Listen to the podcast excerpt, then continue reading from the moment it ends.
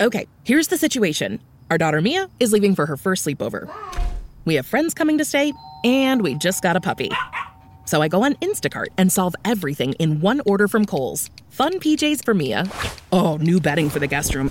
And a vacuum cleaner that actually picks up pet hair. All delivered in as fast as 30 minutes. With Kohl's on Instacart, there's no such we can't fix. Visit instacart.com to get free delivery on your first three orders. Offer valid for a limited time. $10 minimum order. Additional terms apply. Coming up on this week's show, we look back on the best of 2023 in retro.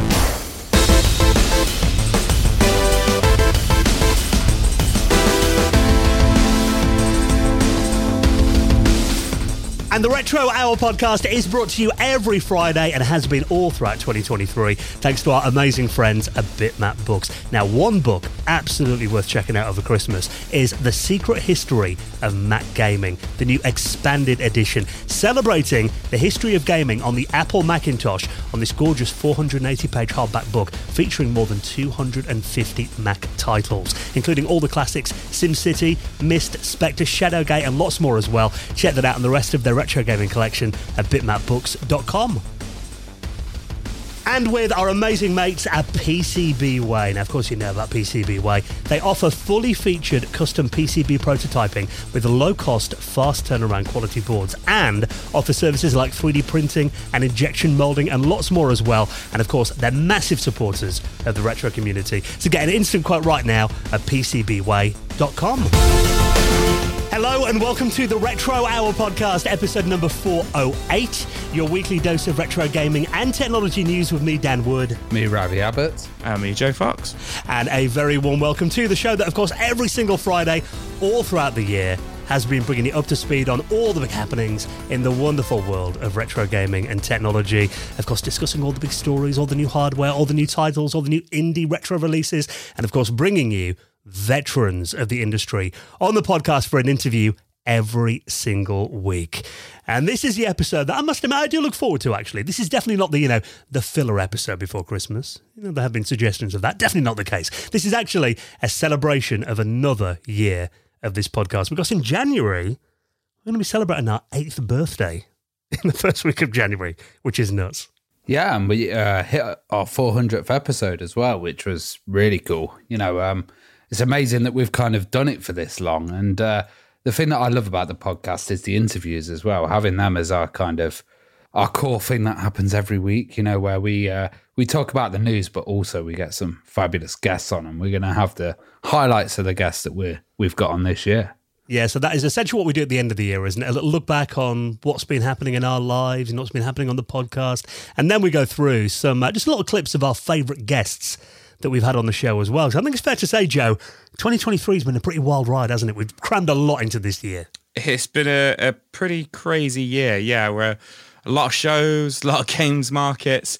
Uh, Ravi went to Norway again. Uh, Dan went to Italy Yeah. for a, for, sh- for sh- Amiga show, which you know is just crazy that we managed to do these things. And obviously, you know, I just wanted to say we wouldn't be able to do it without you know the community and and the listeners that you know come and listen to us every single week. So Mm. yeah, a, a wild, wild, absolutely wild ride this year. Yeah. it has been. And of course, I think the biggest thing in terms of, you know, surrounding the podcast has been that we've uh, that that little project that we started at the end of last year is uh, almost at an end. I know you were uh, up quite late last night, packaging up books.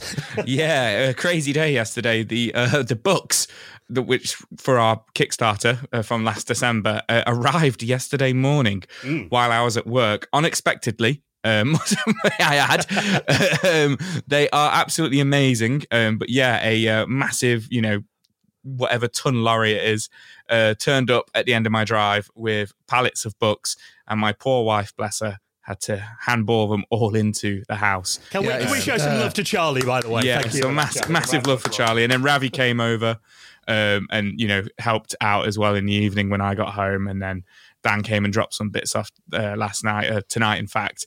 So, yeah, it is all missions go. Like, you know, with wrapping the books up and getting them sent out. It, in it, the it next is like week. it's like Santa's little workshop. Your house at the moment, isn't it? yeah, massively. And uh, you know what? And an oversight from our, uh, our, our from our site was, you know, kind of like my missus was like, "How are we going to present them with the t-shirt and stuff like that?" And she's making me like wrap them up really nice and stuff, Yeah. which so they should be because it is a course. premium product. But I'm like, "Oh yeah, yeah, should really." Well, So- that's the thing. We've had to think about so many things, like Yeah. lo- logistics as well. Just getting them bought into another country with, you know, Yeah. um, all the kind of customs rules and all of this at the moment, and uh, you know, it's it's it's a bit of a nightmare. There's stuff that we've not. Um, We've never published a book before. We, We're learning as we go we've along, not we? got a background in it, so you know, um, the fact that we've kind of done all this and reached this point is is really good. But also, I think it means we can uh, now focus on pushing the podcast forward uh, for the next year. Yeah, absolutely. So um, there have been. So now we've obviously get new listeners all the time. I did see, you know, because I put a lot of picture on our socials the other day. Quite a lot of people were, hang on, I haven't heard about this before. What, where can I get this book from? This is a Kickstart we ran pretty much a year ago. As now, uh, the books have finally been delivered. So obviously, obviously, we're going to make sure that all the backers of the Kickstart um, get their copy first, and then there should be some uh, extra copies in the new year, and uh, we should have some ebooks to sell on the website as well. So if you didn't get one, um, good places to follow us are just on our social media channels. And of course, if you're, if you're a patron backer as well, we'll uh, let our patrons know first as well if there's any extra stock that we can make available after all the backers have got their copies. So uh, very exciting time at the end of the year. And obviously, we're trying our very best to get them out to our backers, you know, hopefully before Christmas. And can't promise because obviously, you know, Christmas delivery is a bit crazy. But if we can do it, we will. Yeah, I was thinking, guys, like, do you think this year is the year that we've had the most retro stories? I've not found a, kind of week yet where I've struggled that much to to find news as uh, I did as much a few years ago. it does feel like it is getting busier all the time, doesn't it? I think when we first started this podcast, it would often be episodes where we'd really struggle to find news stories, but now we have too many, if anything. I remember, you know, you know when you go back and you watch like, you know, your first YouTube video that you ever did or whatever kind of thing. You look back at moments and I remember listening back to some episodes, you know, from, you know, 2015, 2016. And it's like in the news, we'd cover like an article which is like what's the top 10, you know, PS1 games of all Yep. time because there wasn't any news. So we'd be like, what's your opinion on this like article, Mm. guys? Whereas this, like, it is always news. This game's been remade. This indie game's come out, which is retro style. Uh, Another mini console's arrived. another mini Yeah. console. Yeah, exactly. Another event and stuff like that. And, you know, it, it is amazing how much stuff is coming. And uh, only announced, funny enough, the, the evening after we recover, re-recorded last week. We recorded on Thursday last week and the episode came out Very Friday. late. Yeah. So very late for us. We usually record on a Monday or Tuesday. Uh, Sega have made some pretty huge announcements, haven't they? Um, yeah. yeah, which is just crazy. Like, so we would have covered that in the news, but what? There's Crazy Taxi, Golden Axe, Streets of Rage, Jet Set Radio, is it? Shinobi Yeah. as well. Yeah. Shinobi as well. Yeah, God, I missed that well. one. Yes, I mean that is. We did get a lot of messages going. Are you guys going to talk about it? Like, oh, we're not really meant to. Do yeah, on this episode. oh, we're but- kind of at the end of the year now. Yes, I mean that is incredible to see, and I'm sure that we- we'll have lots more to talk about on that topic when they uh, arrive in the new year as well. You know, that Sega are basically adding modern twists to some of their beloved brands as well. So uh, I'm very excited about a new Golden Axe. Because you know that is, I think, my favourite hack and slash game of all time. So, uh, of course, we'll have plenty of news to bring you up to speed on when we are back after the uh, Christmas break. Next week, it is going to be the, uh, I think, my uh, my favourite episode of the year, the Christmas quiz. Next Friday. Yeah, it was, it was good? good, fun. Um, I was I was kind of nervous hosting it a bit at the Yep. beginning. I don't know why, actually. You know, uh, Oh, there's a lot of stress when you're the host of it. Yeah. yeah, well, it's there's so many buttons to press and sound effects. I think I went a bit mad on them at one point. Um, just lost control of the buttons and sound effects. But uh, yeah, that that's always a really good one to enjoy, and we do that next week. Then we have a break. Yeah. Our only break for the entire year, actually. Yeah, then the podcast will be back on the uh, the first week of January. So uh, plenty going on. If you're a patron as well, patrons hangout is happening at tonight, Friday. 15th of December, our Christmas special. So, if you're listening to this maybe early on Friday morning and you're not a patron member and you want to join us on Patreon, very good time to support us on there and get an invite to our uh, big virtual Christmas do tonight. So, all of that going on. But now, shall we have a look back on uh, what an incredible year 2023 has been? Now, we've all picked, we've picked five clips, haven't we, from an incredible library of interviews that we've done. I always find it really difficult just to pick five. it's tough because of you know, like you guys have said, we've we've interviewed some big names this year. Mm. And you know what? And some of the smaller names, you know, some of the indie devs and stuff like that have actually been some of our biggest episodes. Yeah. But there's been so many moments. I've been listening to so many of our episodes today, and I'm just like, big smile on my face. And I'm just like, man, some of these stories have been absolutely amazing. Yeah, and I think we've had a real variety of guests as well. So let's get into our clips now. My first pick is going to be someone that we interviewed back in the summer who was just fascinating. Now, you guys know that I've been on a bit of a, because you know, our interest in retro kind of change all the time, don't they? And this mm-hmm. year I've been really into internet history and exploring kind of early cyber culture and, you know, the early online world as well. And we had a few guests along that theme in 2023 and um, looking to do more of those in the new year as well. But we spoke to a really interesting lady, Eva Pascoe. Now, this is an interview that we did back in the summer. You were on this one with me, Ravi. And she set up Cyberia, which was the first internet cafe in the UK. You remember internet cafes, right? Yeah, yeah. I, I, I kind of don't remember them being as cool as this because I was no. a bit too young. But this was a time when they had like oxygen bars that were popping up in the city and, uh, you know, all these kind of experimental things. But, uh, this is a fantastic kind of tale and hearing about those early days of uh, you know UK internet culture, but also how cool it was. Yeah, and you know she used to get the likes of David Bowie and you know Kylie Minogue hanging out in there as well. They did all night gaming till like the early hours of the morning. Like a, it was a post ravers like LAN party that they used to do every Sunday morning. And in this clip, Eva is talking about how they basically went about setting up the first UK internet cafe back in the early nineties, and also how they could have been the 90s version of Spotify? Uh, you know, it was very much a cafe. We had lovely tables, uh, chairs. We had the smell of coffee. You know, there's something about humans. When you put coffee on the table, people talk. And I knew that it was going to happen because I knew that from my coffee shops experience from Europe.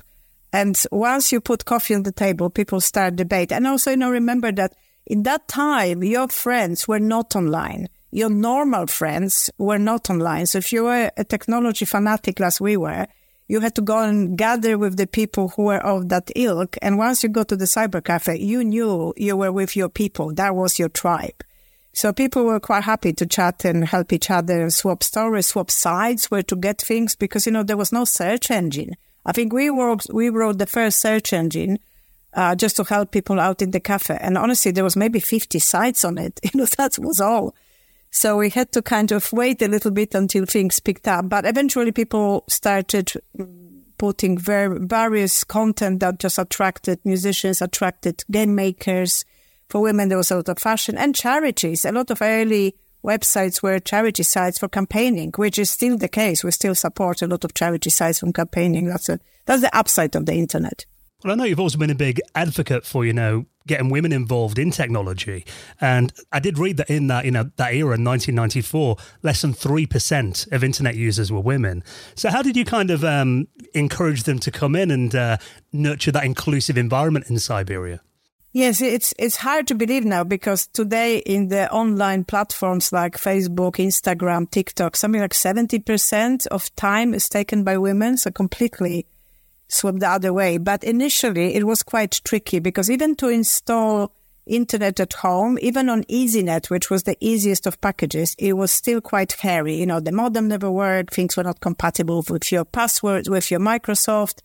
It was a bit tricky. So unless you had somebody in the family who knew how to set up computer, you really had to come to the cyber cafe. And I was very aware of that and was very excited that, you know, first experience of internet will be with us. And I felt very responsible to make sure that that was a good experience.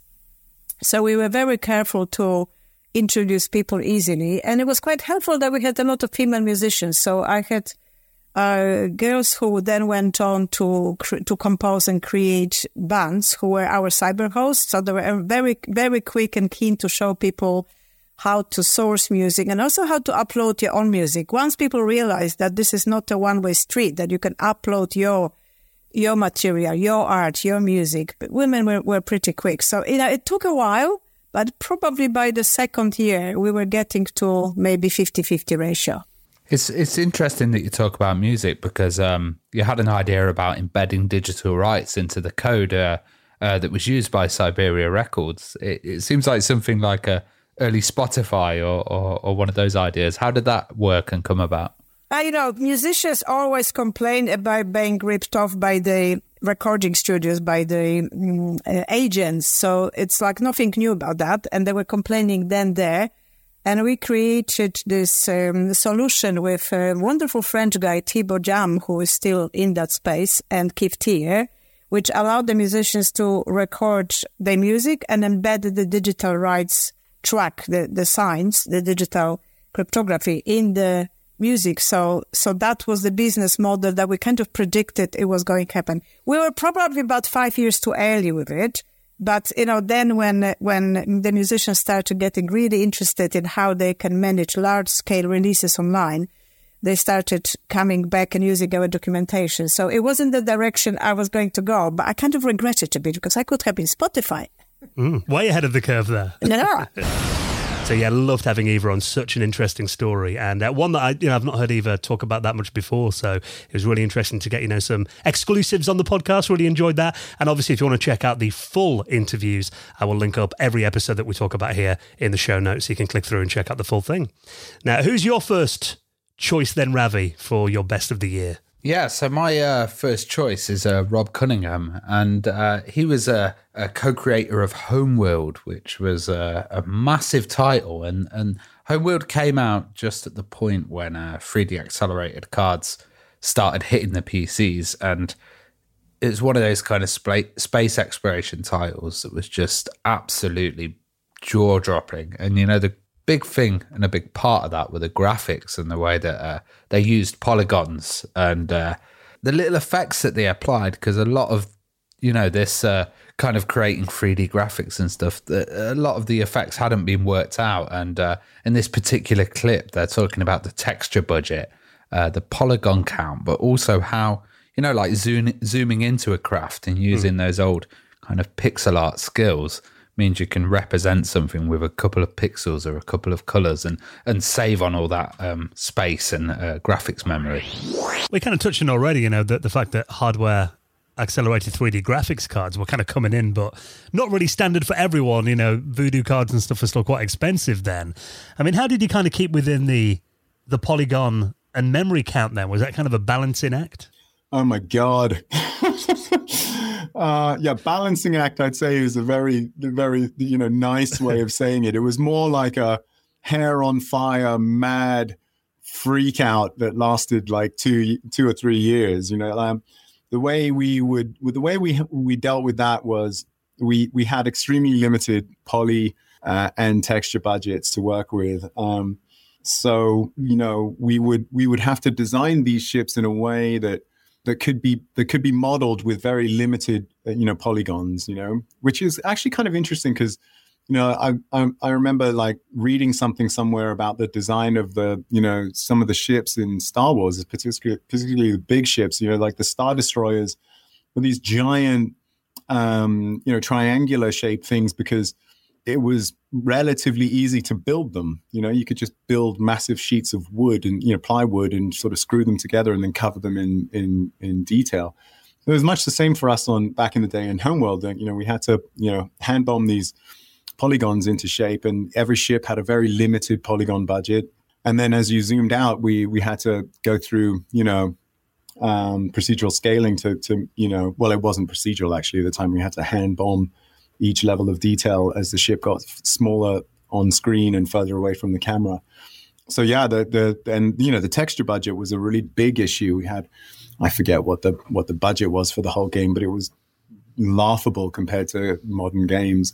Um, and Aaron Kambeitz came up with this incredible method of squeezing detail into pixels you just couldn't believe it. Like we, I think he called it the sub pixel detailing method or something. you know, by some by some miracle, he was able to, you know, put pix- colored pixels next to one another, and you know, miraculously articulate detail that just didn't exist in the texture. So you know, you want to you want to make a hole in the side of the ship, and there's a little highlight on one edge and a little shadow on the other, and it's literally like two pixels that are holding that information, and and inside there's just sort of like four pixels that are slightly different colored gray, but from a just from a, the right distance, it looks like there's some, you know, like a little carburetor or something in there, you know, and your mind does all the work. So again, you know, massive, um, you know, massive props to, to Aaron Kambeitz for for you know coming up with with how how we did this. Yeah, really interesting interview with Rob. And obviously, you know, next year is a big year for Homeworld. Uh, Homeworld 3 coming out in March. And actually, if you check back on that interview with uh, Rob Cunningham, he gives a little preview on that as well. So maybe you've pre purchased that on Steam. Definitely worth a listen back at some point over Christmas. So, who's your first choice then, Joe? So, my first choice is going to be uh, Mark Terrano, um, who yes. worked for Microsoft and uh, was a, well, he, you know, helped create Age of Empires, which was a really, really, really interesting story. And you know, half the episode was all about Age of Empires, and mine and Ravi's kind of like love for it in RTS games. You um, know, I um, I didn't think you had that much of a knowledge or love of Age of Empires, but you brought it, it, out, Joe. You know? Yeah, yeah, absolutely loved it. I was doing, uh, embarrassingly doing all my impressions to him at the start of I, the show. I did love that. You didn't think I was recording that, and um, yeah, but the actual clip I ended up wanting to pick was he went on to obviously he worked for Microsoft and he went on to uh, help launch Xbox Live, Xbox, Xbox 360, and he was actually in the board meetings where they came up with the idea for Xbox achievements, discussing achievements and discussing this with Bill Gates and his kind of investment into, you know, Xbox and Xbox 360 and stuff like that. And, you know, I just thought it was for me like achievements are such a big thing in modern gaming to have somebody on the show, which we didn't know, to randomly then turn around and go, "Oh yeah, I was in the board meetings," and they didn't think much of it, and now look what it's done to gaming. You know, over the last kind of like fifteen years, or if not longer, uh, eighteen years, I think. Um, I thought was really really interesting. It, it was it was sort of two camps. So some people really wanted to, you know, add multiplayer functionality and do it right to their game you know, other people were not kind of not too sure on the investment. And some people like inappropriately wanted to put in multiplayer features that just didn't really work for their game, but thought they needed to have it in the marketplace. So, you know, it's always great to sit down with game developers and say, you know, what's your vision for what you want to make? You know, what do you want to do for the audience that you can't do now and help them solve the technical and design issues, you know, so they can do that you know, we really tried to, as a, in my technical game manager years, um, help developers realize their vision. And in some cases, that was, you know, creating um, a cool multiplayer experience. And in other cases, it was saying, hey, you know, maybe multiplayer is not a thing you should focus on. You know, that's not the value that you're delivering for players. So it's it's just really helping people, you know, make their best games. You mentioned uh, obviously being in the in the meeting for the achievements, and obviously not quite understanding how legendary and uh, impactful that would be on kind of like the future of gaming and stuff. But one one question that kind of came to mind when you were talking about that, then what was kind of like the developers' kind of first reaction to like Xbox, Microsoft saying, right, you've now got to put these achievements in. There's going to be a thousand points per game because some games, you know, I'm thinking of Dead Rising, really took that on board. Capcom and you know, they went out there and, you know, put 50 achievements in there all for 20 points. And some other games would put one achievement in for complete the game, a thousand right. points. Was there much of a, a, pushback from some developers or was it kind of embraced straight away? Do you know? Uh, there's anytime you put something in the TCRs, there's, there's pushback. Mm. Um, because everybody's at, you know, is at different places in their launch cycle. But I think generally yeah. people were excited about it. We tried to make the feature as as easy as possible for developers to implement. But if it's, you know, add more work and people have already been crunch type scheduled for months, there, it's not everything could be well received no matter um, how good you do. But I think, you know, people could see the value. You know, I, when you're introducing something new, um, there's always an adjustment period. But once people mm. got to see it and started to play with it, they were like, okay, this really adds something.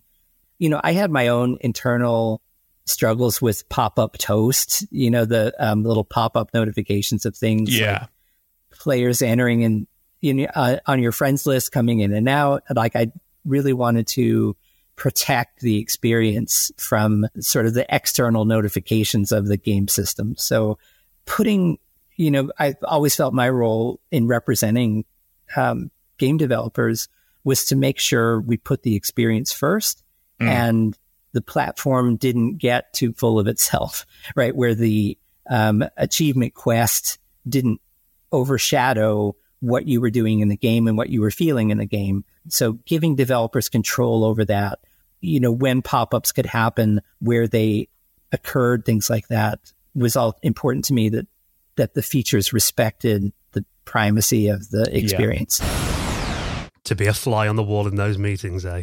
Yeah. Really interesting. Mark Terrano, so you want to check out the full uh, interview, of course, you can click through from the show notes as well.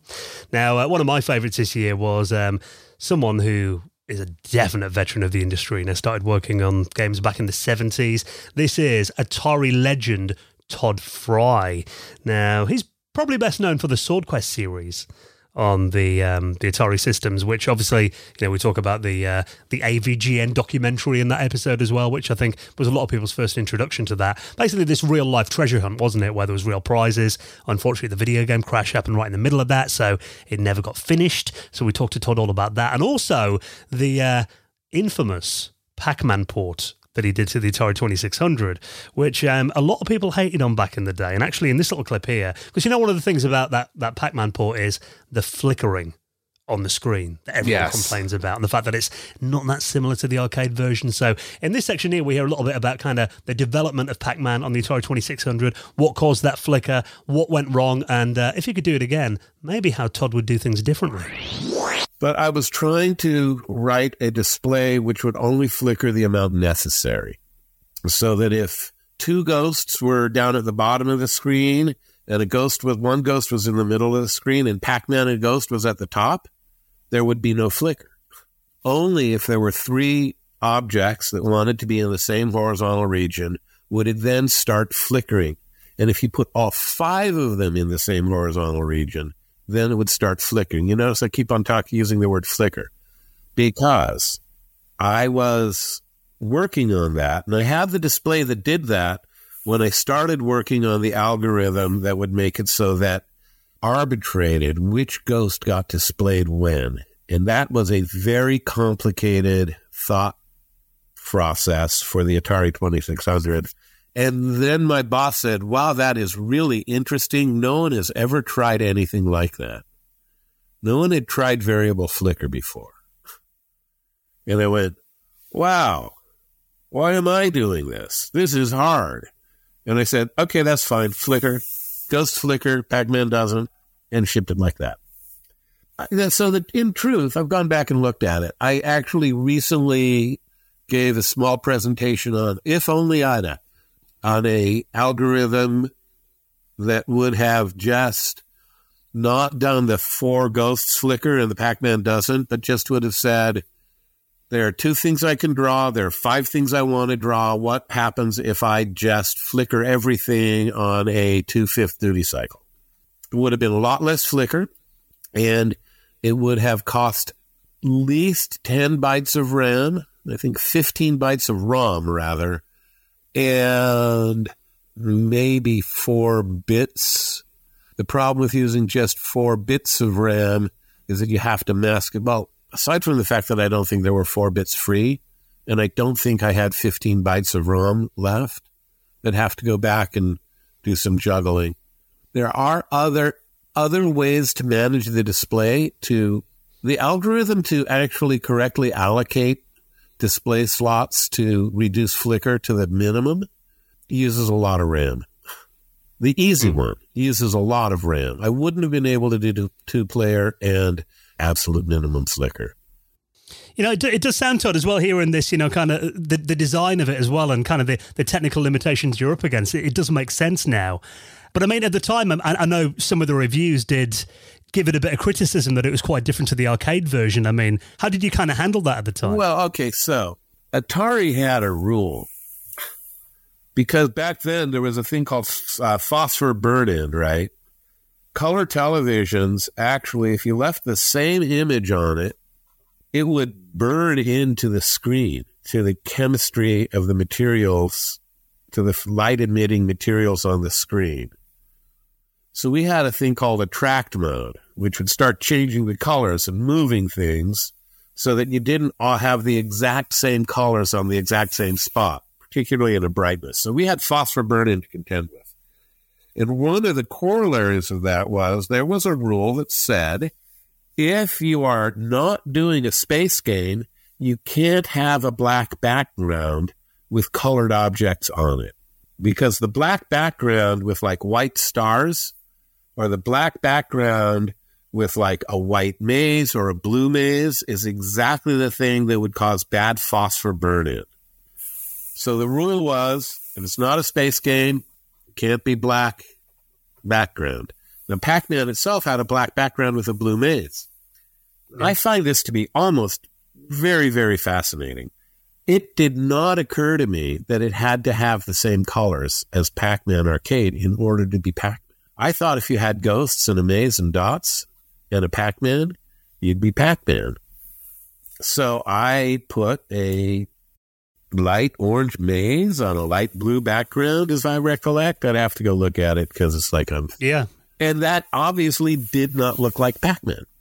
And in addition to that, Pac Man, the game, had these channels to the left and the right that you could scurry out of and circle around the screen. You leave the right side, you come back on the left side. And the nature of the beast is that in the actual display generation for the 2600, you're already doing unique things at the top and bottom. And it's like specific individual code that only runs at the very top and specific individual code that only runs at the very bottom. And to have put channels in the middle, I would have had, right, a different kind of row than the ones that have dots and maze walls. It would have had to be, you know, just it, way more work to put it on the sides and the top and bottom. I put it at the top and bottom. I thought you have a channel that can be used to go around and around and good enough. So looked wrong. It flickered. The dots were long bars, like soap bar lozenges instead of dots. Like fruit was didn't look like fruit. It's like Jesus Christ, give me a break. Um, I mean, really. So you know, you say that some, you know, I mean, basically, it's one of the most reviled video game releases in history. Let's be honest. There was a cr- tremendous amount of criticism of the ways that it differed from the coin op. Honestly, I go back and I may have rushed the sounds out uh, without adequate attention, and I apologize for that. I am fascinated by the fact that no one in the whole organization knew that it had to be a blue maze on a black background. Right? If I'd, I would have gone and gotten, if I'd known how important that was, I would have gotten a waiver who would have said Pac Man must be a space game. It's got to be black and blue. It's got to look like Pac Man. Fact of the matter is, I thought it played enough like Pac Man and felt enough like Pac Man that it was Pac Man. And obviously, Atari have had an incredible year in 2023. You know, new consoles coming out, so many new retro games as well. So if you're an Atari fan, definitely worth a listen to that full interview with Tod Frye. So who have you got for your next one, Ravi? Yeah, so I've got uh, Joby Otero, and uh, Joby was uh, one of the people that I always wanted to get on the podcast because uh, I remember getting Dark Seed, which was a, a really dark game um, from Cyber Dreams, and it was all based on um, HR uh, Giger's um, art, and it just had such a style. It had that early kind of motion capture, but um, it's really pioneering as well. Do you do you remember that title? Yeah, it was incredibly well done. And obviously, like you said, you know, getting artwork like, you know, Giga onto often games and systems that only had like 16 colors.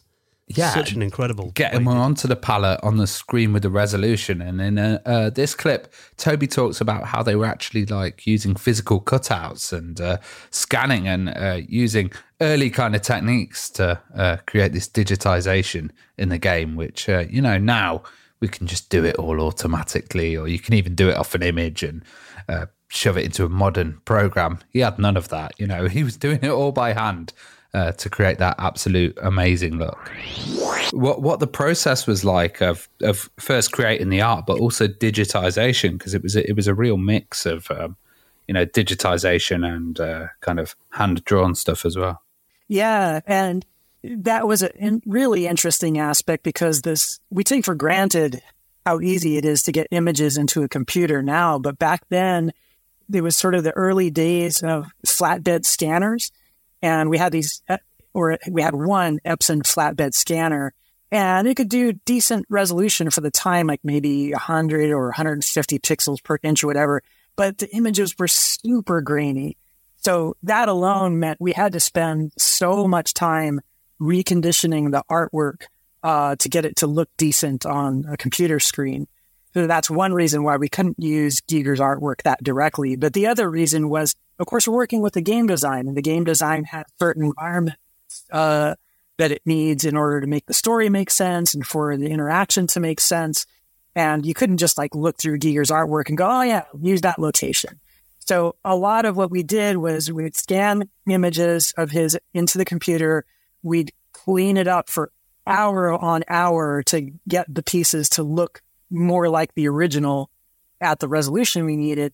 And then we would basically just use little bits and pieces, like tiny portions of the composition as little uh, cut and paste bits that we would then draw out shapes and fill that in with texture based on little bits and bobs that we would grab from his artwork. So, for example, I might take like the top part of a skull after we'd processed it, processed it from the scanner and then stretch that out into a tree that's 10 times longer than that bit of the skull. And just kind of use that to get some of that Giger lighting and shading and then hand paint over that in deluxe paint primarily. Uh, oh, nice. Until it kind of looked like something that he painted, but in the composition that we needed for those environments. And uh, the was there any video capture like of VHS as well? Because uh, you know Mike Dawson, the main character in it, um, yeah, the kind of way that he walked, but also they had a you know kind of a f- photography uh, look on him as well that that had been kind of captured for uh, when they're actually implanting the seed into his brain. Yeah, that's right. Uh, so yeah, that was uh, all digitized from video of him walking around. I think a lot of that was actually done on a pedestal and it was captured a frame at a time instead of video. But I think most of the animation of Mike Dawson himself was captured before I joined that project. So I can't say for sure if they literally grabbed video and then digitized that and then cleaned up the frames or, or had him actually do one pose at a time and then sequence those frames together. So I can't speak to that part that much, but I can tell you like the int- the part of the intro sequence where you see him up close and then these Giger hands come around the sides of his face and then rip a hole in his forehead yeah. and the alien seed is injected. That I hand animated in Deluxe Animate in a super arduous process too, because you might recall the game runs at 640 by 350, but there was no animation tool at the time that let you animate directly at that resolution. So I had to animate it in little pieces and then send those pieces to the programmers with coordinates about where those pieces should uh, be displayed within the 640 by 350 window. Yeah, I love hearing those stories of, you know, kind of the, the they had to go through to basically do something like you said that would be so simple using modern technology. So, yeah, love that interview with Joby. Who's your next one, Joe? For me, it's gonna be this. This one blew me away, and it was actually probably one of my favorite interviews we've ever done, uh, not just from the year. And this is uh, Ross Tregenza, um, who works for Sumo Digital at the moment, who's done the he's a you know sound engineer. He's done the soundtrack to many legendary games, uh, including Time Splitters Two and Time Splitters Future Perfect.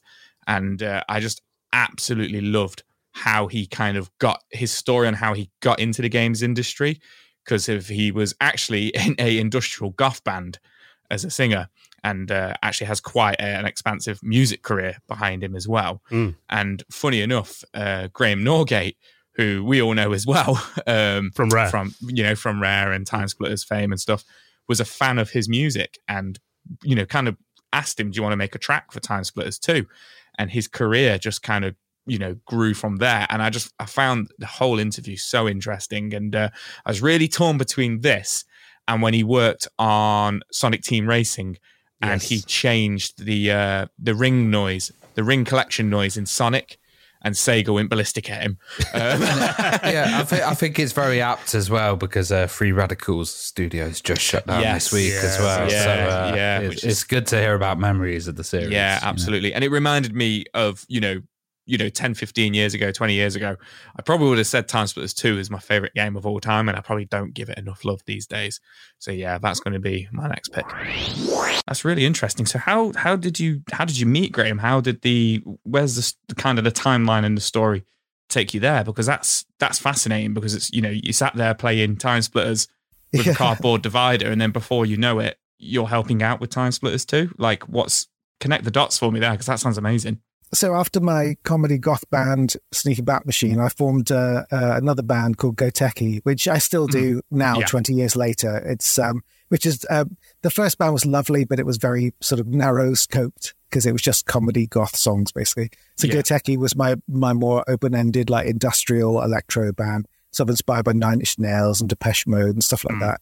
And uh, Graham was uh, a fan of my band. He he he liked my band, and I was playing a festival, like a like a all day festival with a load of bands playing. And I was uh, I was backstage after we played, and someone said, "There's um, a friend of mine here who's, who really likes your band. He wanted to come say hi. If that's all right." I said, "Of course it is. Yeah." So so I said, uh, "Yeah, I, um, you know, I do the music for Goteki. What do you do?" He said, uh, "Write music for video games like Time Splitters." And I went absolutely crazy. jaw Like, hit the floor Yeah, yeah. He, he was he was doing a tiny bit of nerding and, and happy to meet me, and I and I massively out nerded him, and and uh, yeah, just yeah, I, I really fanboyed on that. But um, we we became friends, and um, eventually they, they started work on. Well, they, they they I think at that point they were actually already in the process of making Time Splitters two, and um, but uh, he he loved my music, and he thought it would be a nice fit somehow um, for the game. So he said, "Would I like to try my hand at doing just a remix for the the end credits of the game?" Uh, which I did, and uh, you know, obviously, I, I realized that was a big deal. I mean, it was a very exciting opportunity for me, so I worked very hard at making it as good as possible. And um, the the fans liked it. Like the the he said, like the QA testers at the time playing the game were listening to it all the time, and it was a big success, which led on to uh, Time Splitters three, Time Splitters Future Perfect. I I wrote I can't remember. It's it's either six or eight tracks for that, and so our um our sort of relationship started getting more professional, and then over time I was doing like some sound design for him and stuff like that, and then eventually Free Radical expanded in Nottingham, and he had the opportunity to get me to come up and interview to work for him, and uh, I did, and uh, got that job, and that was my my entry into the video games industry. Fantastic. So, looking back on 2023 on the Retro Hour podcast and reliving some of our favourite bits of our interviews of the year. Now, my next one, I did mention a bit earlier on that um, I've kind of done a bit of a dive into the history of online culture this year. So, uh, this one I loved doing. Now, this was with Al's Geek Lab, who I'd say, you know, calling him a YouTuber kind of feels like I'm downplaying what he does a little bit. It's more of a documentary maker who just happens to upload his videos, his documentaries onto YouTube. And he did the most in depth look at the BBS scene days. That is a massive multi part. I think it works out about like five, six, maybe longer, five, six, seven hours long. So it's called Back to the BBS. And if you want some viewing over Christmas, absolutely worth checking this out. And basically, in this clip, it's the start of the interview where, where we kind of explore some memories from the BBS days and how they kind of laid the groundwork for today's internet and these, you know, huge communities that we have online now as well. And also, he touches a bit on the uh, the underground scene back then, including those early days of phone phreaking. Oh yes. Yeah, absolutely. That's you, you hit the nail on the head, right? It's really it was they were they were separate little islands in this digital sea, and you had to dial up a BBS, and you never knew what you were going to get. Some of these bulletin boards were what I call stock, and those were the ones to avoid. Really, if your if your BBS looked stock, if you just got a bunch of text and a really rubbish what I'll, uh, and I can talk about this later, but a really rubbish ANSI art um, or, or the lack thereof, then you knew you were probably into a BBS that wasn't really that interesting, and then you'd go in and you'd have a look around and you'd see what what the BBS would provide, and maybe it would provide text files, maybe it would provide some downloads that were shareware. Um, you know, these were all what we'd call the lame BBSs. So you'd have a few text files, shareware games. You know, you could download a copy of Duke Nukem One or something like that. You know, the Apogee side of games, that sort of stuff, and a few other things like um, mod files, which were music modules, and I can talk about those in a bit as well. But um, you know, you could you could download some fairly rudimentary files, and you could maybe have a um, a, a chat with another uh, BBS user if there was one online. But those would be the sort of rubbishy BBSs, the ones that you didn't want to use. Then the next sort of stage up would be BBSs which had multiple telephone lines, and those ones you could probably have a, a multi-way conference. Now, the thought of having a chat room with multiple people all dialed in and chatting online. Oh, that just blew my mind away. Now, you know, in the years that followed, you had things like MSN Messenger on the internet and you could have chat rooms and that and IRC and all that sort of stuff. But back then, that wasn't a thing. And so the fact that you could have multiple people talking in real time on a bulletin board was just mind blowing. And then you had other bulletin boards that ran, like you said, a thing called FidoNet, which was just basically an electronic messaging forum. And you could do two things. One, you could send an what you know was called yeah, mail, um, but it was an, basically an email to other BBS users, either locally on that that same bulletin board, or to other bulletin boards anywhere in the world um, via a FidoNet address. So that was also pretty cool. But then Fido, FidoNet wasn't just an email service; it was kind of like Usenet off the internet uh, and an email service all in one. And for those of you who don't know what Usenet is, it's basically a bunch of news groups. And uh, so basically, there'd be forums on all sorts of interests. You know, there'd be, you know, a forum on Commodore 64s, there'd be forums on art, there'd be forums on any sort of thought or interest that people had. There'd be a different forum you could go on and you could get immersed in these. You could sit reading forums day and night about different interests that you you had. So those were you know pretty popular. And yeah, then there were the games as well. Um, and those the good BBSs had a lot of games attached to them as well.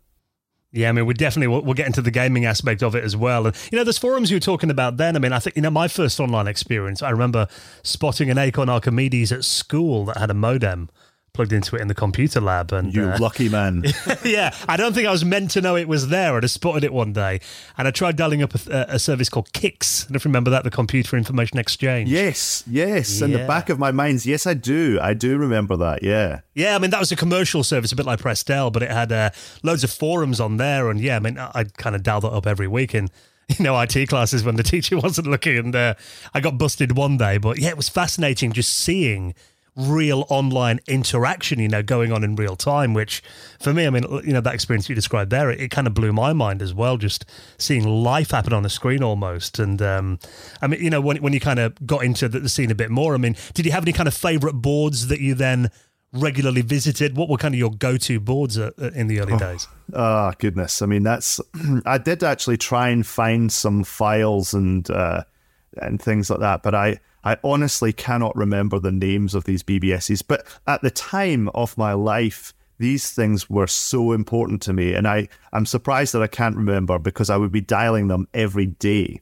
But I think uh, what what happened is quickly that phone bill problem grew out of hand and I was grounded every other day. You know, I was in trouble at school because I was staying up till three in the morning dialing books. It just took over my life when I was about 13 or 14.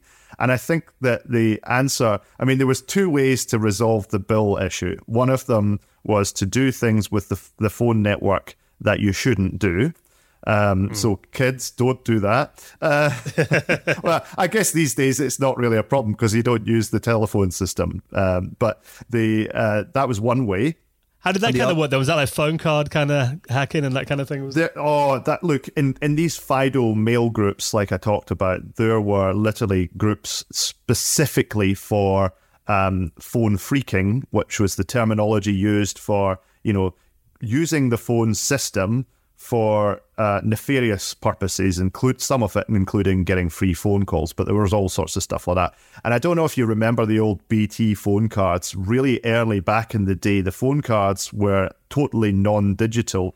They actually had little etches etched into them by the phone uh, themselves, so that you could, you know, it would tell the the phone card, uh, the the phone pay phone itself, how much you'd used off the card.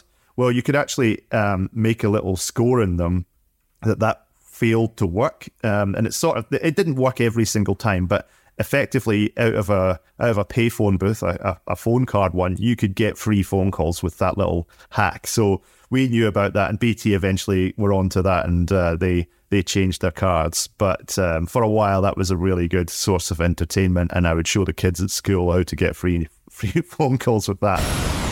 Yeah, this one was right up your street as well, wasn't it, Ravi? I know you uh, also talking about the the hacker kind of stuff. Oh the, yeah, uh, I, I love that, and I love how the ro- the roots of kind of payphones and public yeah. phones and phreaking and stuff is is within you know the video game world as well, and how it all kind of connects up. It's it's really interesting. Yeah, I love doing that interview with Al, and even talking about how you know, kind of the BBS scene is thriving again today. You know, he runs his own BBS. If you want to check that out, um, I'll link that episode up in the show notes as well. Who's your next pick then, Ravi? Yes, so my uh, next pick is Rolf Moore. And um, this was a really interesting story about how he was kind of working in the comic world. He was also working locally as well. So, you know, there was a lot of reference to kind of places that uh, I, have kind of grown up at. And, uh, you know, he talked about working for Core and he, he was working on Amiga titles at the time. And uh, then later on, he suddenly, uh, you know, got into DreamWorks and uh, got flown to LA and moved over there to work uh, on this crazy project, Trespasser, which was a, a huge game that um, DreamWorks kind of designed and, and built. And we've done some previous episodes on it, but it's, it's great to hear that kind of transition from a, a rainy Nottingham to a glamorous LA. Well, tell us a bit about working on that because I mean, it was a really groundbreaking title, Trespasser, and it, it was like it was a CD-ROM sequel to Jurassic Park Lost World, yeah? Yes, it, that's what they build it as a digital sequel to Jurassic Park Lost World. And um, it was very ambitious, as you know. Uh, I, I, was even skeptical at the time. I thought, I don't quite see how you're going to be able to pull this off. Uh, but I trusted them and they talked a big talk. And we had uh, Seamus Blackley heading up the team who'd done Flight Unlimited for Looking Glass. And he brought some of his team with him they had incredibly talented programmers and engineers and artists. It was the most mind-bogglingly talented team uh, I would have come across by that point. And um, just the environment, of course, being flown over to LA, all of it was just a, a mind-boggling experience. Um, even even just from when I was in my little flat in London, and the, and this huge articulated lorry pulled into our court to take my stuff and my belongings were just put in the back corner of this enormous truck, you know, to transport my stuff over there, and um, being put up in these nice sort of apartments by the ocean, right, right near Venice Beach by the ocean. The entire experience was just a trip, and just physically walking around the DreamWorks studios, it felt surreal, you know.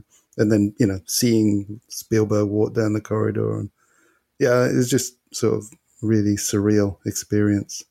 Sounds um, like uh, just going into a, a, a, totally different kind of insane world, really. Yeah, it was. yeah. It was. Yeah, you can imagine. It was such a sort of strange uh, transformation. You know. Uh, Quite a change from Nottingham and Derby. Yeah, exactly. The, yeah. the bus trip, you know, in the snow and all that, and now sort of hanging out in Hollywood. Yeah, really weird. Yeah, and I loved in this uh, interview as well when we talked about the the famous abandoned Superman Lives movie. Yes. That he worked on a bit as well. So it's definitely worth checking out the full interview uh, to hear that tale. Yeah, wonderful. Love chatting to Rolf a bit earlier on this year. So who's your next one, Joe?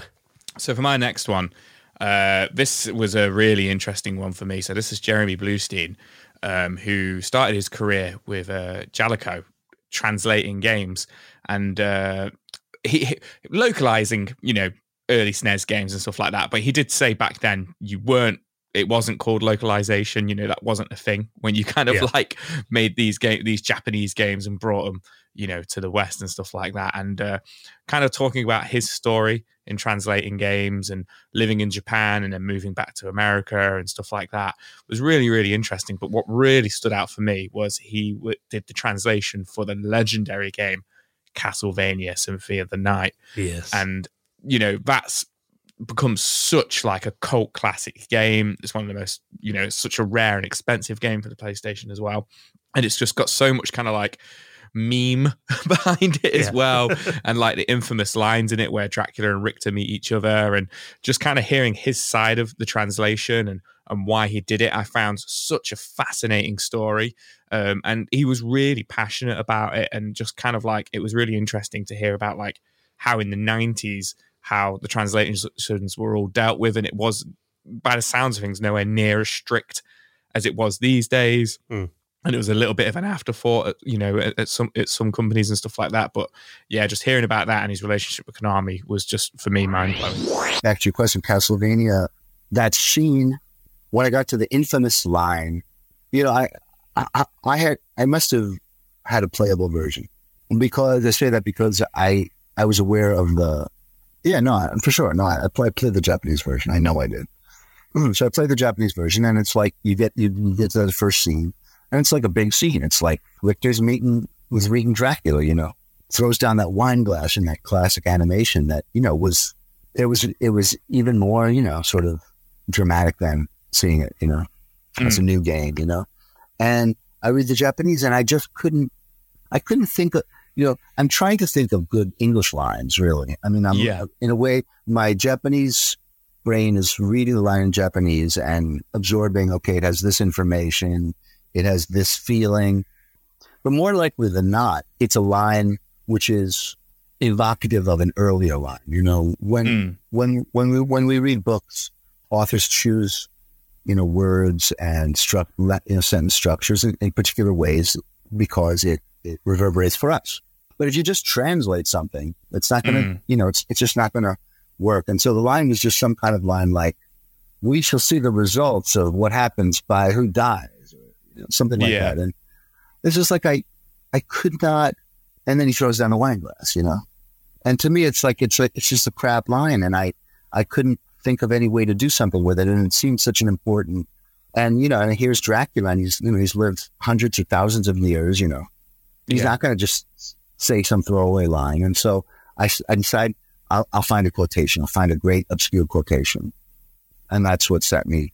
And I think I did a search for you know like in a quotation book like that had you know humanity or man or something. You know, I looked yeah I looked up, you know, because I was trying to find something deep, you know, Mm. and I stumbled on that on that line, yeah and I And- thought it it captured his, you know, kind of like mock, mocking nature, and so Yeah. then I used that. I tried to make the rest of his speech match that Mm. character, you know. So you know, once you've done that, like the process of translating it, so you've had, you know, you've you've you've found that mantra, if you will, that that quotation. Does that then go back once you've put it in the game? Does that then go back to approval to Konami, or is it just kind of like you have the fi- you had the final say and it was done? Did they trust? well. Did they, was that was that trust there, or was it just, or does it go back for quality? Well, the, the the simple answer is that I don't know. I Okay. don't know, but I can I can Yeah. tell you what I suspect. I can tell you what I suspect was the way things were then and how things would be now. That's what I can tell you. So what I what I suspect would, was that there simply wasn't anyone to read over my text. Of course, Yeah. no one no one would be qualified to do it, and it would take a long flipping time, hmm and it would just be like, you know, they like it, it would be questions everywhere. What does Mhm. this word mean? What is this? Why do you use this? And so they and they have a schedule. So no, it was just passed right along. At- In those in those times, there was no LQA, which is linguistic quality assurance. Okay, but now it would be checked over many, many, many times in the cycle of uh, my company, Dragon Day, for example, uh, a game localization company located here in Osaka. Thank you very much for the opportunity. Um, we uh yeah we'll, we'll you know we we check things over on multiple levels and then the, th- this is before the, the translation is even submitted. And then after it's submitted there's a process of uh, lqa and qa where game players play it with the text implemented Mm. into it. If there, if there are bugs or strange strangences it's we goes back to us. We smooth it out. Sometimes when things are um, well no i'll leave that for a different, different time. But yeah that's that's generally what would have happened now. And so Mm. um more likely than not it just depends on the client. You know some clients Yeah. have people that understand that the text needs to be punched up and some people don't understand it at all and they they actually will say to you um can you you know make this more like the japanese and we're like? Okay yeah we'll we'll make your text worse. If you want So we have got more of our favourite bits of 2023 on the way. Going to hear some of Games Master memories, a bit of a sneaking code into certain versions of Windows, some South Park games as well. More of those coming up in just a minute. Now, before we do that, let's take a moment to give a massive thank you to this week's sponsor, and it has been an incredible sponsor of the Retro Hour all throughout 2023. But I want to say a massive thank you to our amazing pals at Shopify. Now, if you use Shopify, this sound will be like music to your ears. You know the sound by now. You know what that means, Ravi? It's a happy sound. Means you've made a sale? That's it. It means you've just made money on Shopify. Now, if you're wondering what Shopify is, if you sell anything online or in person, Shopify is the all in one commerce platform to start, run, and grow your business. Now, that does feel like, you know, one thing that a lot of people have been doing throughout this year is either becoming their own boss or just, you know, setting up a side hustle for a bit of extra money. Obviously, you know, the cost of everything's gone up. If you can earn a few extra quid on the side, a few extra dollars, a few extra euros, definitely worth doing. And Shopify takes care of it all for you. Now, it's a platform that is revolutionizing millions of businesses worldwide. Now, for example, I mean, you know, there's so many different things you can sell on there. I'm actually working with a friend of mine at the moment who, um, just again, as a little side hustle, he's uh, selling comedy Christmas t shirts. Oh, nice, yeah. Selling quite Good a lot. timing. exactly. He sold a load of them recently. And uh, before, I mean, he's trying to do stuff through, you know, setting up your own plugins on WordPress. I know Ravi used to design websites for people. Trying to do it yourself with WordPress plugins and all that kind of thing can be a bit of a nightmare. Oh yeah, it's a nightmare to maintain. But you also don't get like a shopfront ready point of sale systems. You don't get uh, e-commerce, you know, and also you can't have your sales channels. Like TikTok is something I do not understand these days, but you know, Shopify lets you kind of go out to TikTok, go out to Instagram, go out to all of the uh, social media, which is really important. Yeah, which if you want to get customers, that is where you need to be, isn't it? And Shopify even gets you selling across all your social media platforms, full of industry leading tools ready to ignite your growth, gives you complete control over your business. And the most important thing is you can concentrate on making your products. Don't worry about learning new skills, designing, coding, nothing like that. It does it all for you. Now, um, we want you to try Shopify out for yourself. Now, what's lovely is no matter how big you want to grow, they'll be there to empower you and give you the confidence to take your business to the next level. And there's 24 hour support available as well. So if you want to get serious about selling and your business in 2024 as we get into next year, why don't you check out this link right now? Sign up for a one pound a month trial period. And use our link so they know that we sent you and hopefully you know we'll continue sponsoring the podcast if we get enough uh, sales through there. Have a look at shopify.co.uk slash retro hour. Sign up for that one pound a month trial. No brainer. Shopify.co.uk slash retro hour if you want to take your business to the next level today. And get ready to hear a lot more of this in 2024 If you own a vehicle with less than 200,000 miles and have an auto warranty about to expire or no warranty coverage at all, listen up. CarShield has a low-cost month-to-month vehicle protection plan that covers more parts than ever. Visit carshield.com/audio to find out how you could pay almost nothing for covered auto repairs. Drivers who activate this vehicle protection today will also receive free roadside assistance, free towing, and car rental options at no additional cost. Get your free quote today at carshield.com/audio. That's carshield.com/audio. When everyone's on the same page, getting things done at work is easy. No matter what you do or what industry you're in, how you communicate is key. Everything you type is equally important to collaboration, and Grammarly can help. Think of it as your AI writing partner, empowering you to communicate effectively and efficiently so you can make a bigger impact in the workplace. 96% of Grammarly users say it helps them craft more impactful writing. And as the gold standard of responsible AI, Grammarly is your secure AI writing partner that allows your team to make their point and move faster. By understanding your writing and context, Grammarly provides relevant, personalized suggestions. And with tone suggestions, you can navigate even the most difficult work conversations. You can also save time from spending hours editing drafts to just seconds with one click. Sign up and download Grammarly for free at grammarly.com slash podcast. That's G-R-A-M-M-A-R-L-Y dot com slash podcast. Easier said, done. Right then, more of the best bits of 2023. It has been an amazing year as we continue looking back on some of our favourite guests of the year. And like I said before, it's been very difficult just picking out a few of these because, you know, I think this year the amount of incredible, interesting guests we've had on has just been second to none. But we do have to pick it, you know, so we just get a few to fit into the episode. Fortunately, we can't look back on everyone. But this one I thought was really fascinating. Now, you joined me on uh, this one, Ravi. Uh, this was Kirk Ewing. Yeah, what what a great guest to get on. Yeah. Now, Kirk, he's got a really interesting history as well, hasn't he? Because he's done so much throughout his career. Um, I think the thing that we really focused on on this interview was the amount of controversial games that he's yeah, worked on. We don't we don't get people that often deal with Rockstar and Yeah. kind of uh, you know getting some information and talk about that is absolutely fabulous. But also Kirk was uh, in the height of the '90s television kind of lads culture as well when it came to video games. Yeah, now, um, obviously, we talk about stuff like, you know, State of Emergency, JFK Reloaded.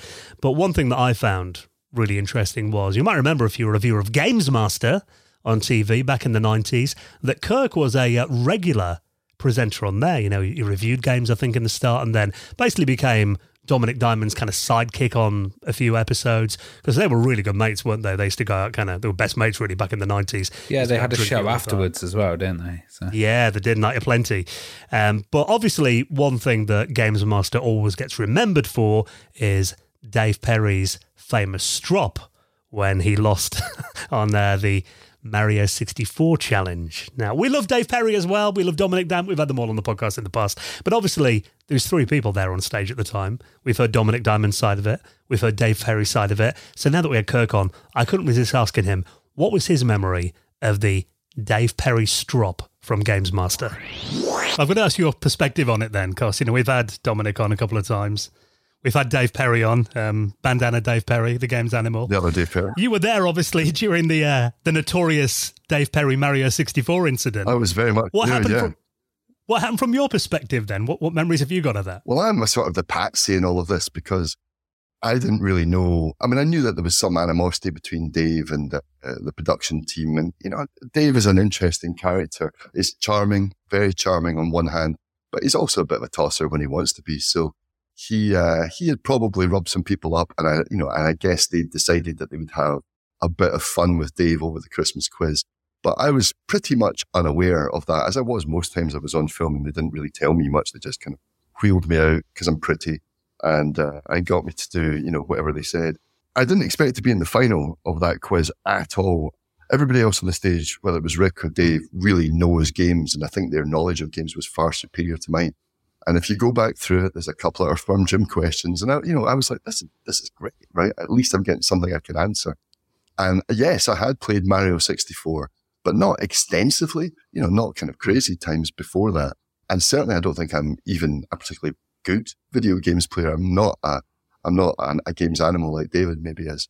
But, uh, when it came to it, you know, I think I won fair and square. It's just, it's just the rub of the dice. And for my money, Dave should not have jumped to the start. And that was his mistake, mate. Was it awkward when the camera stopped rolling? It was really awkward, right?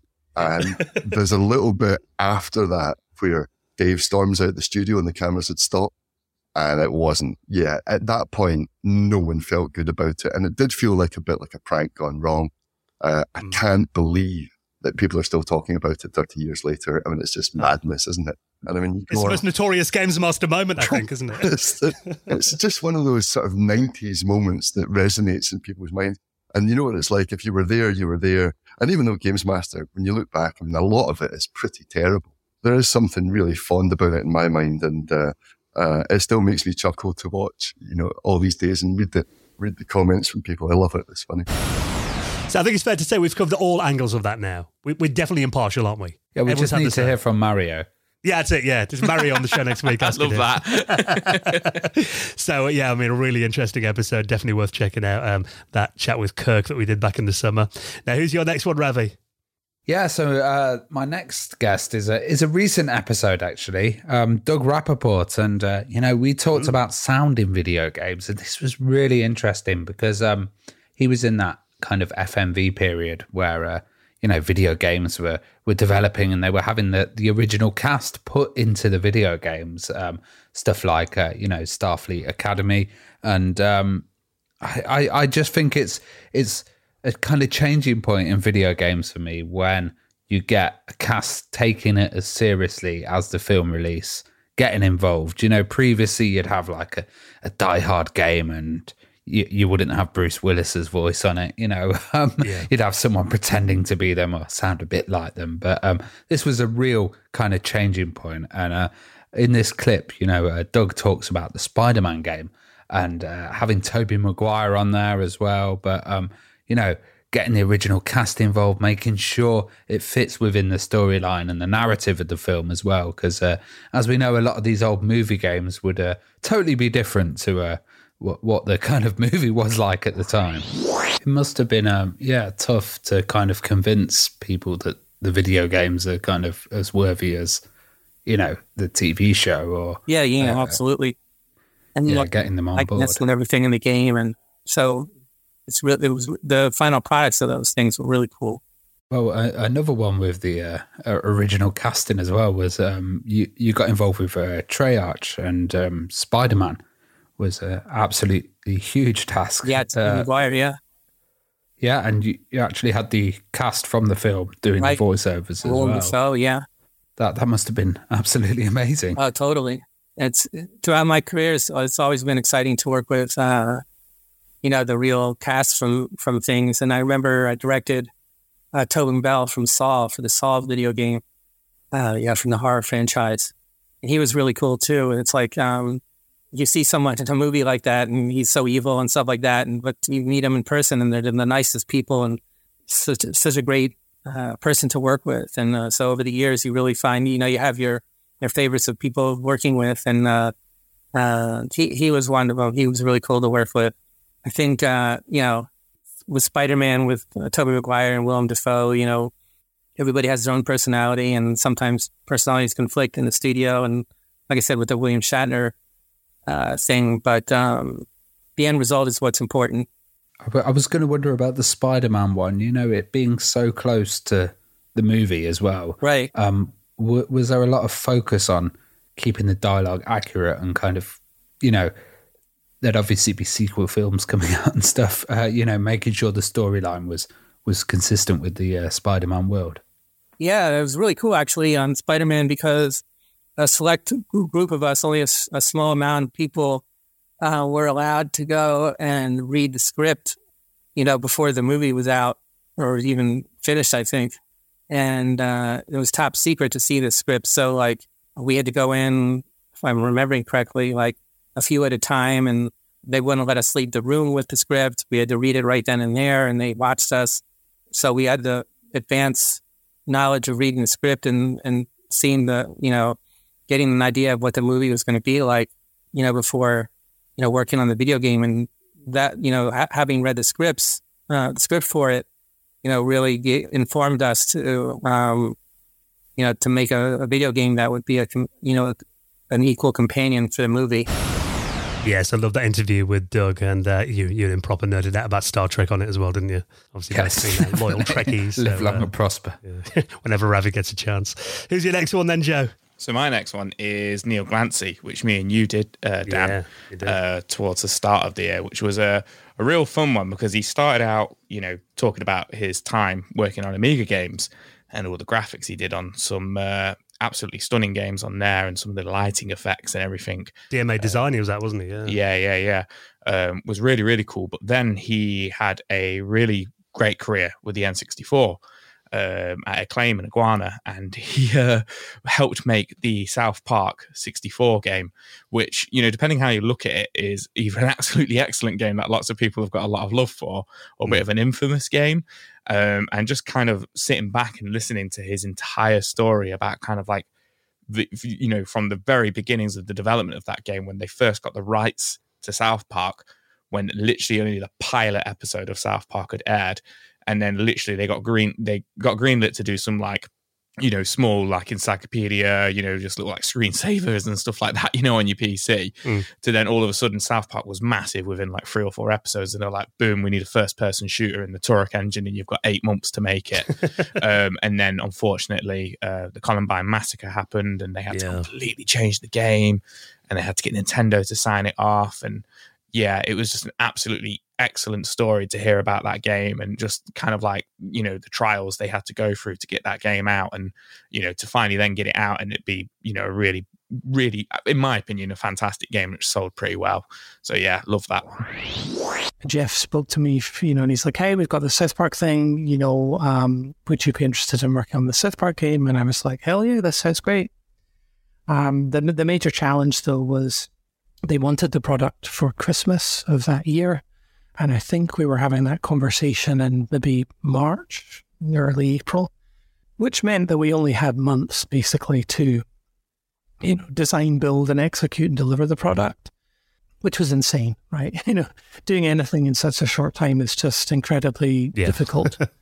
so we, you know, we looked at kind of what we had, and at that time we only really had the Turok engine, which was a first-person shooter engine. Turok obviously being the game where you run around shooting dinosaurs, which was a big deal on the Nintendo 64. So we were like, okay, well, it's going to have to be a first-person shooter of some sort we looked at the reference material because the show had started to air on Comedy Central at that time. I believe they, there were maybe three or four episodes in. Um, there was not a lot of episodes for us to refer to, but there was this one episode uh, in the early season where the kids went hunting with their Uncle Jimbo, and it was like, you know, oh look, it's a bear, it's coming right at me, blam, you know. We're like, okay, well, the kids, you know, um, with we, we can be, we can see them in the show here with you know guns and things like that. So having them running around with guns should be fine. And you know, we were running this stuff up the flagpole with Comedy Central and uh, Casa Bonita, which was the the studio name for uh, the South Park studio. Everyone was happy at that time. And then uh, Columbine happened. And when Columbine happened, uh, everyone was obviously completely stunned and shocked. But um, there came down word from Comedy Central that they're like, hey, we cannot have a game with children with guns in it. And and we were obviously we understood, you know, this, but we were like, well, what do we do now? because, you know, we have a first person engine. Well, I mean, Yeah. you know, we don't we don't have a lot of room to maneuver here. And I remember talking to the team and my leads at the time and being like, shit, we are really in a tight spot here. You know, um, set creativity knob to maximum. You know, how are we going to get out of this uh, problem? So um, we thought about it for uh, some time.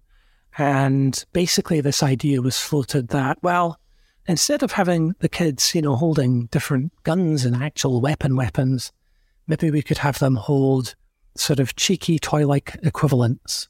You know, so instead of having a pistol, you know, we could have a character holding a snowball. And, you know, ins- instead of the secondary fire on a pistol being, you know, burst shot, for example, the, the secondary fire on the snowball could be a yellow snowball, you know, that does more damage. Um, you know, or we could have things like, you know, Terrence and Philip uh, fart dolls, which are essentially grenades. You know, you sort of throw them in the world, they explode in a cloud of fart gas, but they're still a grenade. They're area of effect, damaging. So we basically um, substituted all of the different weapons uh, that we had in the design with kind of toy equivalents. And then I went back to a Comedy Central to meet with them in New York and um, to meet with Matt and Trey in uh, LA. And I had to pitch them, you know, like here's here's how we think we're going to fix this and move forward. You know, what do you guys think? And uh, very fortunately for us, uh, Comedy Central and um, Casa Bonita were all super happy um, with the workaround. They're like, this is really a great workaround. You know, um, let's just continue to move forward. So we had to scramble to continue the production of the game. It was an incredibly challenging project to deliver because of the short timeline. I believe we had about nine months to make the game. Yeah, really interesting chat with Neil. I loved hearing about his work on our Walker as well. That was one of my favourite Amiga games, and also the uh, the ill-fated Walker Two. Oh, that never happened. So I, I need to get back in touch with him. Actually, he did mention to me in the interview that maybe he's got some artwork at his mum's house in the attic or something back in back in Scotland. Dan's going to so- recreate Walker 2 next Yeah. year, everybody. Watch this space. I wish I had the skills. So yeah, if you want to check out, of course, as we're talking about these and you're hearing these clips, the full episodes, check the show notes. We've uh, just got, I think, one more each then before we wrap up for the year, before the Christmas quiz next week. And uh, this one was one that I worked on for a long time because he's a very busy man, but I'm really pleased that it came through. And this is at Dave Plummer. Now, uh, Dave Plummer runs a fascinating YouTube channel uh, called Dave's Garage, but his history is that actually he was a programmer who worked for Microsoft for many years and also did some work on the Amiga as well back in the day. You probably know him from uh, work on uh, stuff like the Space Cadet pinball game that he ported over to Windows NT. He's also the guy that put the Task Manager in Windows and stuff like, you know, zip folders are in there as well, and also Windows Activation. He was the guy Yes. that implemented that back in the day. There is one thing that is um, really fascinating though about Windows Activation, which, you know, hearing that sentence, you'd be thinking, really? But it, it is a way that basically he implemented it into Windows XP, and that is by sneaking in Microsoft Bob. Now, if you don't remember what Microsoft Bob was, that was basically that. It was like a kid's interface, wasn't it, for Windows? Yeah, it was really weird. It was like uh, your operating system was a house, and you could kind of select different items from there. But um, kind of bringing that back into XP is a really interesting move because it's quite a failed um, operating system as well, and it, it was released in 1995. Well, around that time, I mean, you know, we're, we're talking about the run up to Windows XP now, and you know, Windows 2000 was released. It's still my favorite version of Windows of all time, Windows 2000s. And then when XP was launched, the basically the home and the NT kernels were merged, weren't they? And it became a product that was based on NT then. Um, and one of your claims to fame, and I've, I've seen your great YouTube video about this, but maybe you can just kind of summarize it for people that haven't watched that video yet, is you managed to sneak Microsoft Bob into Windows XP. So what happened there? Well, as much as I'd like to say I can neither confirm nor deny the presence of Microsoft Bob in Windows XP, um, the reality is I was doing product activation for XP. It was one of the last things I worked on. And there was the problem of how do we ship a set of keys that are tied to the BIOS of the machine in a way that people can't easily duplicate and just post to Usenet at the time because alt binaries was kind of the, or alt wares, those things were the main distribution uh, mechanism. And so I decided, well, we've got slack space on the CD, I'm going to make a large file, which in that day was 10 megabytes.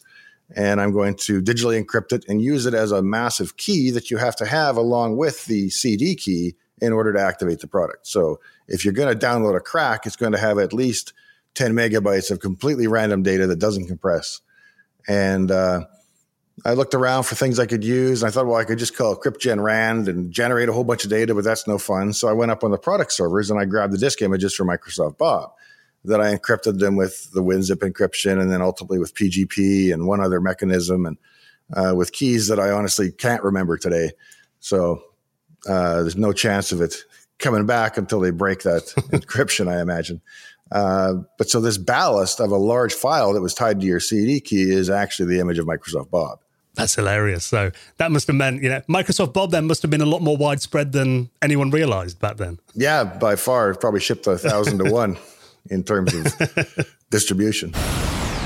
So I love that, you know, Microsoft Bob, that was obviously one of Microsoft's biggest failures, actually ended up being sold 400 million times, technically, because that's how many copies of Windows XP were sold in the first five years before that was retired in 2014. So uh, I love the fact that there is a little sneaky bit of Microsoft Bob in most people's hard disk back then. So want to check out that full interview with Dave, absolutely worth a listen. So who's your final guest of the year then, Ravi?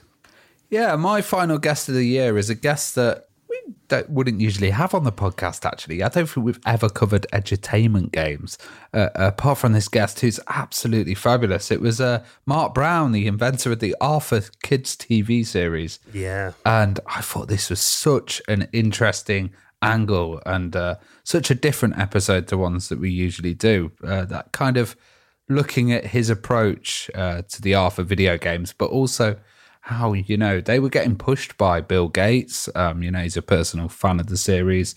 Um, how the interface has changed, how kind of you know the technology uh, developed over time, and so did the games, and also.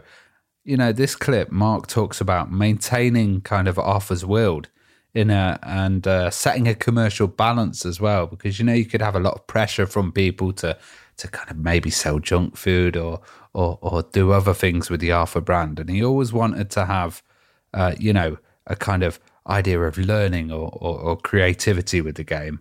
And uh, yeah, this is just a, a fantastic clip. And uh, to be honest, it was an absolute honor to have him on.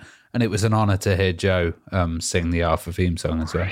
Because I know at the time, uh, a lot of other video games uh, about kids, there was a huge kind of advertising swell of um, like you know products and sweets and all of that kind of stuff going into there. Did you, feel, did you get any pressure, or were you kind of protected by uh, living books from that? Really, uh, we were protected. Um, I don't remember anything like that, but it's certainly something that would have uh, bumped up against me if we, if mm. we were asked to do something like that. I mean, I'm just uh, horrified by the way television has used uh, uh, seduced children with animation and with commercials that get them to want to eat certain kinds of things or buy certain kinds of toys. So I had a, a, a, natural resistance to that when I entered the world of licensing. I had this contract with an agent at the time. So I was kind of locked in to this world where I was constantly bumping up against things I didn't want to do. I didn't want Arthur to be a part of.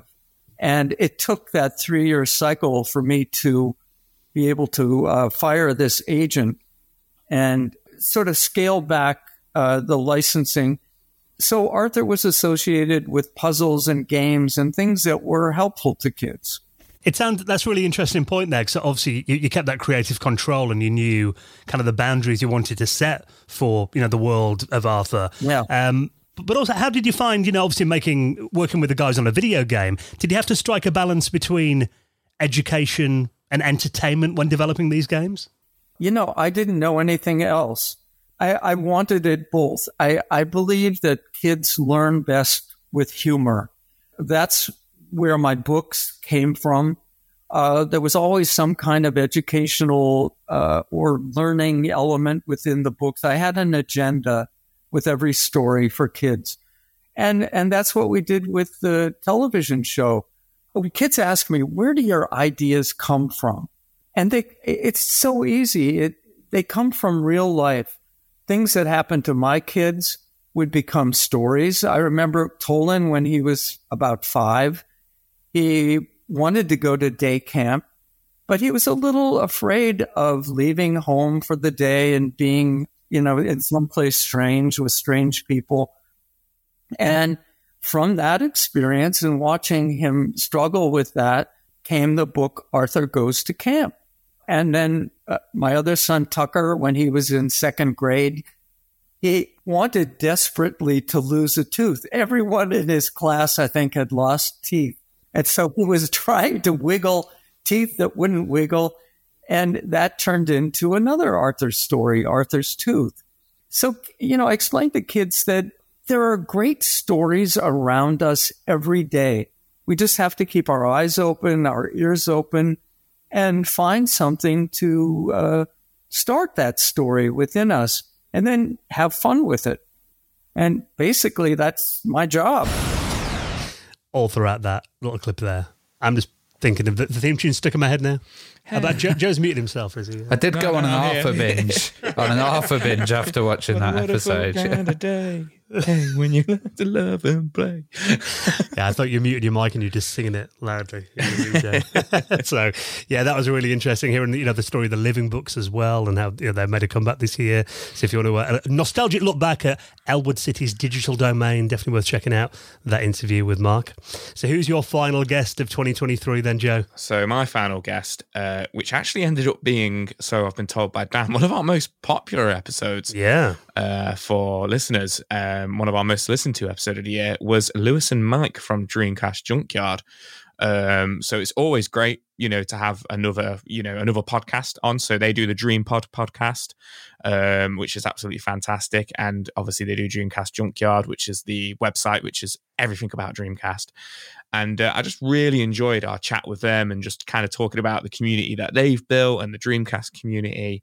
Um, and the fact that it kind of like Dreamcast Junkyard led on to the first Dreamcast book being published and the first kind of full, you know, widely available list of every single Dreamcast uh, game that was out there, and just talking about like where the scene is now and what Dreamcast has been up to for the last 20 years, and uh, also just their absolute tremendous tolerance to me and Ravi because we were having absolute technical nightmare on that episode, and we ended up having to God. record it twice. Yeah, uh, yeah. no one knows about the the madness that goes on in the background. Yeah, the madness that, that was, goes. Uh, yeah, and it was really a rehearsal, nice Joe. It was a rehearsal. Universal, and they were absolute superstars. And uh, yeah, I really, really enjoyed having them on. And uh, it was just like kicking it back with a couple of mates that episode. And it was really fun. So we've had a, a steady trickle of indie games coming out. I think COVID um, and the lockdowns, I think, just centered people a little bit more. So we saw, as with other consoles, we saw a massive price rise. But with Dreamcast, it was really quite extreme. I mean, you know, the, the prices, especially in America, doubled pretty much within a couple of weeks. It was a ridiculously um, quick increase in, in pricing, um, which is always a bit weird because the console, which is probably the least protection for games of any sort of generation of consoles. So, you know, you can literally download games. But yeah, the, the scene is getting bigger, I think, year on year. I think yeah. there's more and more people getting involved with it. I think you've got more people discovering the Dreamcast as well, which is always brilliant. And I think also you got a lot of people talking about Dreamcast. Obviously, we're on a podcast here talking about Dreamcast. But when the DreamPod first came out, I mean, it was the first Dreamcast podcast. Yeah. Um, as far as I, as far as we know, it was the first Dreamcast podcast. And I'd say I published the, the list, the glorified list. It was pretty much the first Dreamcast book. It's become a, a much bigger thing now. So that's a benefit to all of us, especially us, me and Lewis, because it means we can talk about the console even more than we already do. yeah, I will. I, I will add. Um, you you have stuff as well like GDEMU, um, and that allows people to just swap out that dying uh, GD-ROM drive from their Dreamcast for something that just plays games off an SD card. So it's like easier than ever to just dive in and, and find some new games or, or, or play the ones you, you played back in the day. That's brilliant. It's, it's good to see like nobody kind of like gatekeeping it either or anything like that. And you yeah, know, yeah. Like such a welcoming community with you know with with with things like that, what allow people to just to kind of get stuck in with it and stuff. So yeah. that's fantastic. So how do you guys kind of stay up to date with news and developments related to the Dreamcast and its games? Like uh, uh you know, so many years after it's been discontinued. I I will say that like over the years we've we've kind of got the privilege like we're in kind of a privileged position in the sense that like people you know, contact the junkyard and say, hey guys, like, you know, I've got this, you know, new indie release or I've, I've got this new thing I'm working on, like a homebrew thing. And so we kind of get like contacted that way. And mm. so that's like really cool. But I think if you want to, if you want to like get to the beating heart of the Dreamcast community, even before it goes up on the junkyard, I'd say go on Dreamcast, the Dreamcast Talk forums or any of those kind of similar discords where you see like developers posting stuff and like people like there's a guy called Ian Micheal who just does homebrew stuff just because he wants to. You know, he, he yeah. made like a uh, a Teenage Mutant Ninja Turtles collection for the Dreamcast where you can play all the old games. It's just just because he wants to, and that's like the beauty of it. Um, so like we find out a lot of that from forums, and obviously, like yeah. I say, people contact us. So yeah, like if you want to know if you want to know exactly what's going on, like in real time, just get on one of those forums and find out. Yeah. Yeah, I love that episode as well. I think it just proves, you know, the fact that, like you said, it was one of our most popular episodes of the year. How much people love the Dreamcast. So I think definitely yeah. a system that we'll uh, need to look at a bit more maybe in 2024. And the amount of games coming out as well and titles. Yeah, so uh, that's been our look back at some of our favourite moments of this podcast in 2023. Uh, can I just say a massive thank you to uh, everyone who's been with us throughout this incredible journey this year, everyone that's listened to an episode, everyone that's come on as a guest, of course, our incredible patrons. Uh, we couldn't do the podcast without you. And uh, hopefully, you'll be joining us uh, tonight for the big virtual Christmas party. And if you'd like to join us on Patreon, it's a little reminder that you know you can sign up any point, you know, on our website and uh, help us see this podcast into 2024 because we are going to be here in January again to bring you up to speed on what's been happening. And uh, we've already got some guests in the bag for Some January. killer guests as well. I'm really excited uh, to go into next year. Yeah, so we're definitely going to hit the ground running in January. So uh, thanks again from the bottom of our hearts. Really means a lot to us that you're here with us every single Friday. And uh, we'll see you next Friday for the quiz. Merry Christmas. Merry Christmas. Merry Christmas.